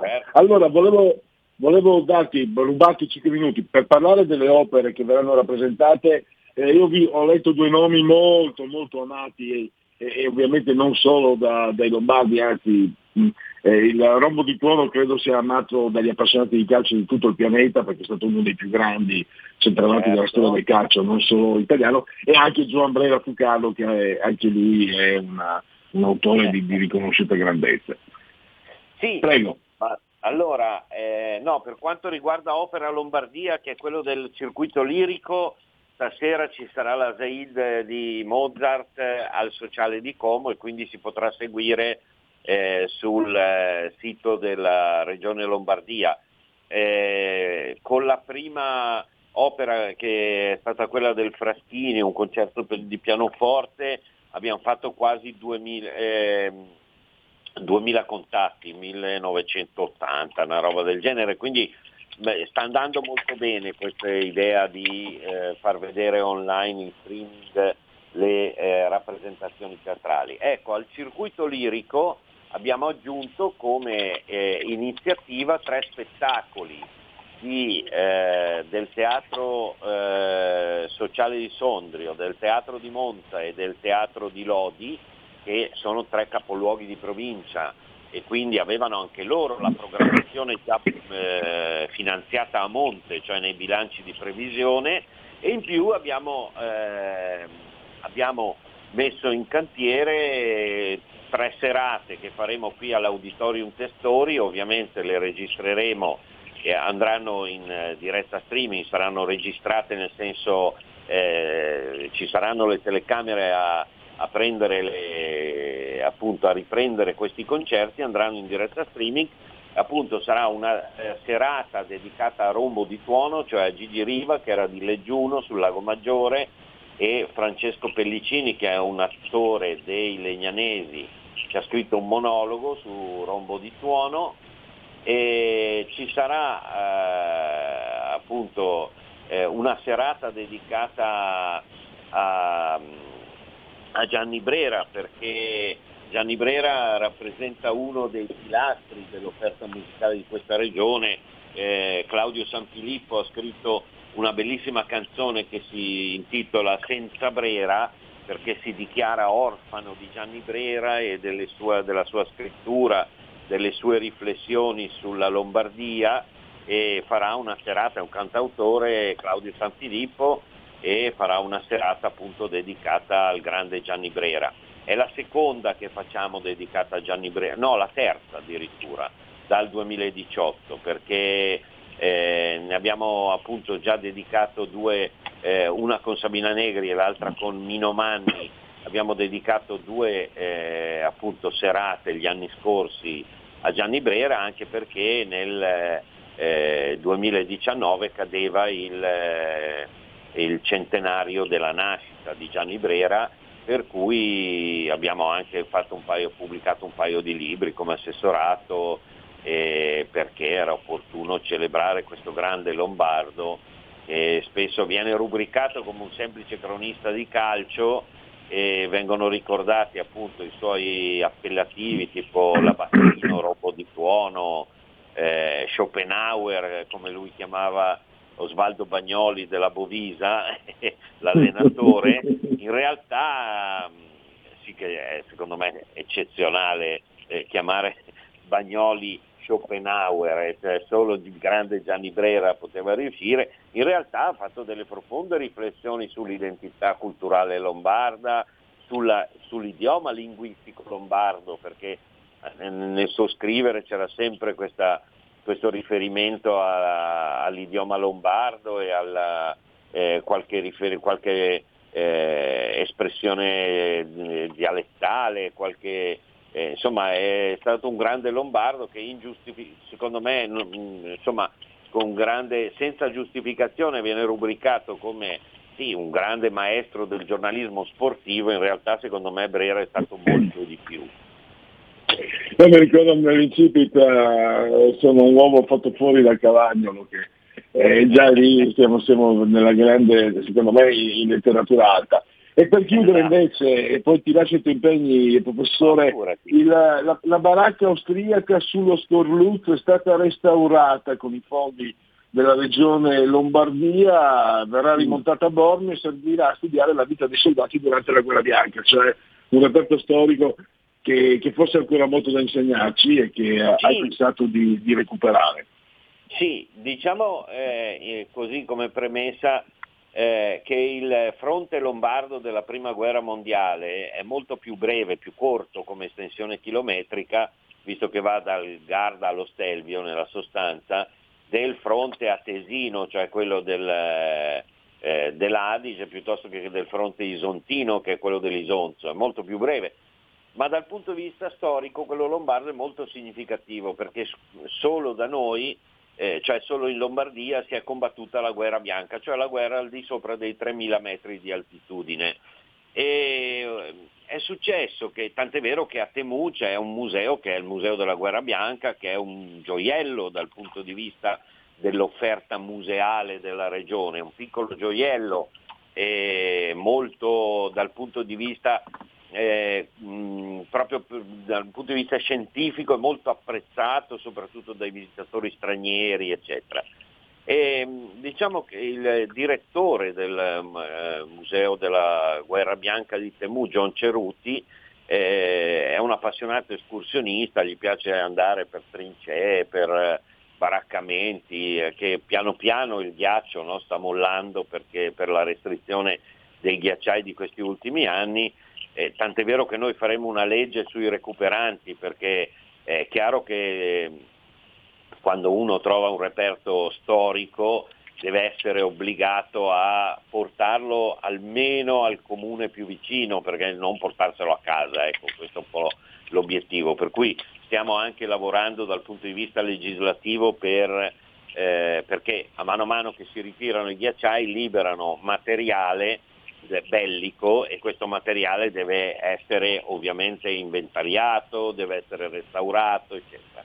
E dicevo appunto che il direttore del Museo della Guerra Bianca nella sua escursione ha trovato un, un'apertura nella roccia, una, sembrava una caverna così inizialmente, eh, ha provato a, a, scavare, a rompere un po' il ghiaccio e gli sono venute fuori una cartolina, un paio di monete, eccetera allora eh, a titolo proprio esplorativo siamo andati, abbiamo mh, eh, così finanziato eh, la prima ricognizione con un'idropulitrice che con l'acqua, eh, col vapore sciogliesse il ghiaccio e dentro questo buco che c'era sullo scorluzzo a 3094 metri di altitudine si è rivelato una baracca, si è rivelata una baracca sottoterra, cioè sotto la cima dello scorluzzo, con dentro 12 letti a castello, eh, con dentro, figurati che abbiamo anche trovato una bottiglia di grappa con la grappa del 1917 ancora, cioè con dentro, sì sì, la bottiglia integra mezza con dentro mezza grappa perché ovviamente non è gelata essendo alcol e, e ovviamente munizioni, ovviamente eh, gallette, posate, abiti, cioè è stato veramente è una scoperta, è come l'uomo del Similaun, no? quello trovato all'inizio degli anni 90 eh, in Ötzenthaler. Cioè, eh, il bello di questo ritrovamento è che è una fotografia della guerra in azione, della guerra in atto. Mancano solo gli uomini, ma, ci, ma c'è tutto. È come eh, noi che testimonianza abbiamo della prima guerra mondiale? Abbiamo i monumenti, abbiamo i cimiteri della prima guerra mondiale, ma non eh, le testimonianze di come si combatteva la guerra, se non le trincee così, ma lì è veramente il ghiaccio ha congelato la situazione, come l'ultimo Kaiserjäger ha abbandonato questo rifugio austriaco, eh, perché appunto si trattava del mese di novembre, quindi ci ha nevicato sopra, è gelato tutto e fino a due anni fa è rimasto tutto perfettamente conservato dal ghiaccio. Allora abbiamo pagato l'elicottero, abbiamo finanziato eh, appunto la, il recupero di tutto quello che si trovava dentro questa baracca, l'elicottero che ha fatto diversi viaggi per portare a valle tutto quello che veniva là trovato, inventariato, adesso è tutto in fase di restauro perché ovviamente per esempio i pezzi di legno eh, nel momento in cui si scioglie il ghiaccio eh, rischiano di marcire, allora tutto viene ricoperto con un flatting particolare, eccetera, eccetera. E adesso siamo arrivati al, al, allo, mh, praticamente si tratta solo di smontare la baracca, perché eh, dentro questa caverna c'erano le mura di legno, il pavimento di legno e la volta di legno. Allora eh, sono, sono state tolte le due pareti laterali, è stato tolto il pavimento, manca da togliere la volta che è l'operazione più pericolosa perché ovviamente può crollare eh, il, la roccia, può crollare giù sugli uomini. Allora è tutto molto puntellato, si sta tirando via assi di legno alla volta e poi appunto tutto è stato eh, portato a, a Bormio, è stato inventariato, adesso è oggetto di restauro perché verrà ricostruita la baracca eh, in eh, un edificio che è l'ex caserma della Guardia di Finanza, di, eh, ex caserma dei Carabinieri, scusate, di Bormio e verrà ricostruita esattamente come l'abbiamo trovata a 3094 metri di altitudine, che è esattamente come l'ha lasciata l'ultimo Kaiseriegger austriaco il 3 novembre del Beh. 1918. Bene, siamo arrivati alla conclusione, ringrazio ancora l'assessore Stefano Bonogali, tanto è molto importante perché eh, rappresenta questo, diciamo, questo eh, ritrovamento anche eh, la, la, la, la, visione di generazioni molto vicine a noi, molto proprio i nonni o i bisnonni hanno Bravissimo. vissuto, quindi, quindi eh, sì, persone che, poi, che, hanno vissuto... Secondo me, se mi consenti così alla fine sì. di chiosare quello che stai dicendo tu, generazioni molto vicine a noi e a me piace che sia una baracca di eh, appunto una baracca austriaca perché troppe volte quando celebriamo anche il fronte lombardo della prima guerra mondiale e, e osanniamo, esaltiamo giustamente l'epopea degli alpini a 3000 metri di altitudine, ma dall'altra parte c'erano dei ragazzi, i ragazzi del 99, i ragazzi del 1898, eccetera, che erano dei ragazzi esattamente come gli alpini nostri, che vestivano un'altra divisa, che spesso magari venivano dalle terre di confine e quindi sapevano anche la lingua italiana e allora l'idea di ricostruire una baracca austriaca, eh, proprio ti dà l'idea di questa riconciliazione necessaria tra quelle che un grande storico che a me piace molto, che è Klaus Gatterer, chiamava l'inimicizia ereditaria, no? un'inimicizia che, siamo, che, abbiamo ereditato dal risorgimento, per cui eh, l'Austria è il nemico di sempre, ecco, che sia una baracca austriaca eh, ci deve far pensare che eh, certi rettaggi di cui appunto che la storia ci lascia in eredità dobbiamo sbarazzarcene una volta per tutte. Perfetto, grazie tantissimo, a risentirci a presto professore. Grazie a voi, ciao. grazie a te. Ciao, ciao, ciao. Ciao. E allora adesso dovremo avere tra poco eh, Giuseppe Liturri. Eh, solo qualche istante, solo, vediamo un po', eh, scusate, eh, per, per, andare a parlare, ve l'ho detto, del, um, del, recovery fund che è stato bloccato dal veto di Polonia e Ungheria, ma per fortuna è stato bloccato perché, come ci spiegherà adesso il, il dottor Liturri, eh, una, si tratta di un uh, si tratta uh, di, di, ecco qua, sono andato sul profilo, potete vedere anche eh, la pagina della verità di oggi, Europa matrigna, Ungheria Polonia dicono no al ricatto di Bruxelles e bloccano il recovery fund. Ecco già il titolo è chiarissimo, ehm, il ricatto, vediamo se dovremmo avere, credo, uh, Vediamo se abbiamo già in... Eccolo qua, perfetto. Eh, allora fatemi salutare e ringraziare Giuseppe Di Turri, economista, scrive eh, sulla verità. Eh, benvenuto dottor Di Turri, grazie per essere qui ai nostri microfoni. Eh, buonasera Pellegrini, grazie e buonasera a tutti gli ascoltatori. Allora, leggendo i giornali di ieri, sembrava quasi che i due leader Orban e Morawiecki avessero ucciso Babbo Natale nella slitta in realtà hanno fermato un cavallo di Troia molto pericoloso per eh, la democrazia interna dei singoli stati che compongono l'Europa. Il guaio però è che questo recovery fund probabilmente non ne vedremo un euro, un centesimo neanche nel, nel 2021. A lei la parola. Sì, mm, siamo ormai da quattro mesi sostanzialmente, da fine luglio, quando ci fu quell'accordo politico in sede di Consiglio europeo, eh, stiamo assistendo a delle trattative molto, molto tese e, e, e molto complicate, eh, che ove dire, non, i problemi eh, non fossero abbastanza, eh, sono state complicate anche da questo regolamento sullo Stato di diritto che viene chiamato così per un'abbreviazione che purtroppo eh, confonde molta gente. C'entra poco con lo Stato di diritto questo regolamento, cioè c'è scritto soltanto che i fondi del bilancio e del recovery fund possono essere sospesi o addirittura eh, eh può essere chiesto il rimborso qualora ci siano delle irregolarità di natura finanziaria. E questo piuttosto banale. Tutte le, le, norme europee, tutti i fondi relativi alle norme europee hanno come dire, eh, un accessorio di questo tipo, chiamiamolo accessorio. Però questa è l'apparenza, poi c'è il cavallo di Troia, e cioè legano questa, mh, mm, eh, il rispetto invece di norme quali l'indipendenza della magistratura, la separazione dei poteri, eh, la esistenza di un concreto meccanismo di controllo e accertamento sul potere esecutivo, no?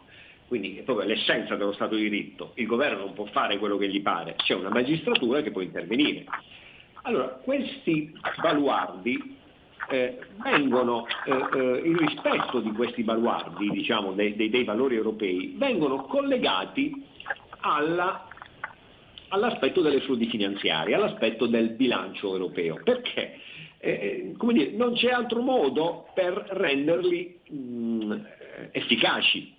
Perché il tema eh, un po' complicato che cerco di spiegare è che questi valori sono ovviamente da tempo fondanti dell'Unione Europea e da tempo c'è una procedura ben precisa eh, finalizzata a colpire chi viola questi valori. Ora, eh, eh, che aggiungano quest'altro strumento che poi però ha come sanzione la eh, eh, sospensione dei fondi, è, ripeto, alla fine un meccanismo per punire sostanzialmente chi si è posto di traverso in Europa negli ultimi anni, come Polonia e Ungheria, ai flussi di immigrazione. È questo il tema che eh, eh si vuole, è questo il contenuto alla fine del cavallo di Troia. Ripeto, perché non c'è alcun collegamento, cioè le immagini, può accadere che lo Stato la nazione europea, con la migliore situazione dal punto di vista dello Stato di diritto, quindi dell'indipendenza della magistratura e del eh, controllo sugli atti di governo, bene, possa rendersi colpevole di atti di cattiva amministrazione, di frodi fiscali, di utilizzo delle risorse del bilancio europeo assolutamente eh, eh, fuori controllo. Possono accadere queste cose qui, quindi non è che con lo Stato di diritto si eliminano le frodi. Allora, se tu hai un problema di frodi, poni delle sanzioni, ma non portare dentro questi altri temi. Lo fai perché hai un secondo fine. Aggiungo un aspetto, tutti noi sappiamo che soprattutto il meccanismo diciamo, di eh, eh, punizione di un comportamento non conforme scatta quando ci sono appunto questi comportamenti non conformi e tutti quanti noi sappiamo che questi comportamenti sono codificati in maniera tassativa. Uno non può dire che viene punito perché eh, l'ha detto Tizio e Caio o perché c'è un sospetto, cioè c'è una tassativa definizione. Allora, uno dei problemi di questo regolamento, che ovviamente fa arrabbiare polacchi e ungheresi, ma dovrebbe far arrabbiare tutti noi, tutti quelli che tengono alla democrazia, dovrebbe essere, dovrebbero essere preoccupati. Eh, uno dei temi è che i fatti presupposto di una violazione sono un elenco in cui lei ci può infilare tutto e il contrario di tutto. Sto esagerando volutamente, ma per dirle quello che mi hanno detto alcuni giuristi quando hanno letto i, i casi che potrebbero far scappare, scattare le sanzioni? La risposta è stata ma, ma questo è, è, è, il regno della indeterminatezza, non è possibile. Eh, lei capisce bene che c'è indeterminatezza, quando c'è indeterminatezza c'è l'arbitrio e si può fare quel che si vuole. Tant'è vero che le aggiungo un'ultima considerazione, I dei giuristi tra l'altro europei, certo non eh, sospettabili di euroscetticismo, quando lessero qualche settimana fa l'ultima bozza del regolamento, dissero vabbè, questo non sarà mai applicato, perché ove fosse applicato si scatenerebbe la guerra, la guerra veramente si scatenerebbe la guerra in Europa. Ora, e concludo il ragionamento, polacchi e ungheresi sono stati costretti ad approvarlo questo regolamento perché c'è la maggioranza qualificata, per cui anche il loro no è rimasto sospeso, cioè è rimasto vano. Però siccome c'è un pacchetto e il pacchetto è composto anche dal bilancio pluriennale e soprattutto del recovery fund, un attimo dopo seduti allo stesso tavolo, polacchi e ungheresi hanno detto bene, a questo punto, visto che su questi ultimi temi c'è bisogno dell'unanimità, noi poniamo il veto. Perché allora il bilancio va bene, non è che hanno problemi sul bilancio o problemi sul recovery fund, ci mancherebbe, gli porterà un sacco di soldi, però è l'unico modo strumentale, ci mancherebbe, per difendersi da quell'altro regolamento che costituisce davvero, davvero il cavallo di Troia. È un po' ecco, la sintesi eh, de, del, di quello che ho scritto oggi e di quello che eh, nelle ultime due settimane si va, eh, si va, raccontando, purtroppo non sulla stampa italiana, perché quello che dispiace constatare è che mh, passa il, la, la, narrazione abbastanza sommaria degli ungheresi e polacchi cattivi eh, che affamano il resto dell'Europa. Eh, io vorrei vedere tanti di quei commentatori che si sono lanciati. Siamo, siamo testimoni che, mm, perché mi ricordo benissimo che lei aveva già anticipato, eh, riprendendo insieme i suoi articoli sulla verità nelle scorse settimane, quello che è accaduto, eh, insomma, non si può cadere, far finta di cadere dal terra perché eh, sicuramente la verità, lei, eh, diciamo, avete una, anche mh, un'onestà, una capacità di dire le cose come stanno che altri non possono permettersi, però diciamo che sono così. A proposito di coerenza e onestà, professore, abbiamo solo due minuti. Eh, David Sassoli che dice che è anacronistico il, il MES che era il suo dogma fino a 5 minuti prima, non toccategli il MES, eh, il MES veniva ancora prima della mamma e dei figli per Davide Sassoli, improvvisamente no, è anacronistico. Lei ha spiegato in un bel articolo eh, sul giornale online eh, che si chiama www.startmaglio.it ha spiegato insomma che il motivo, cosa si nasconde dietro questo voltagabbanismo. Purtroppo abbiamo solo 60 secondi, ma eh, merita di, di essere spiegata questa, questa, questa capriola.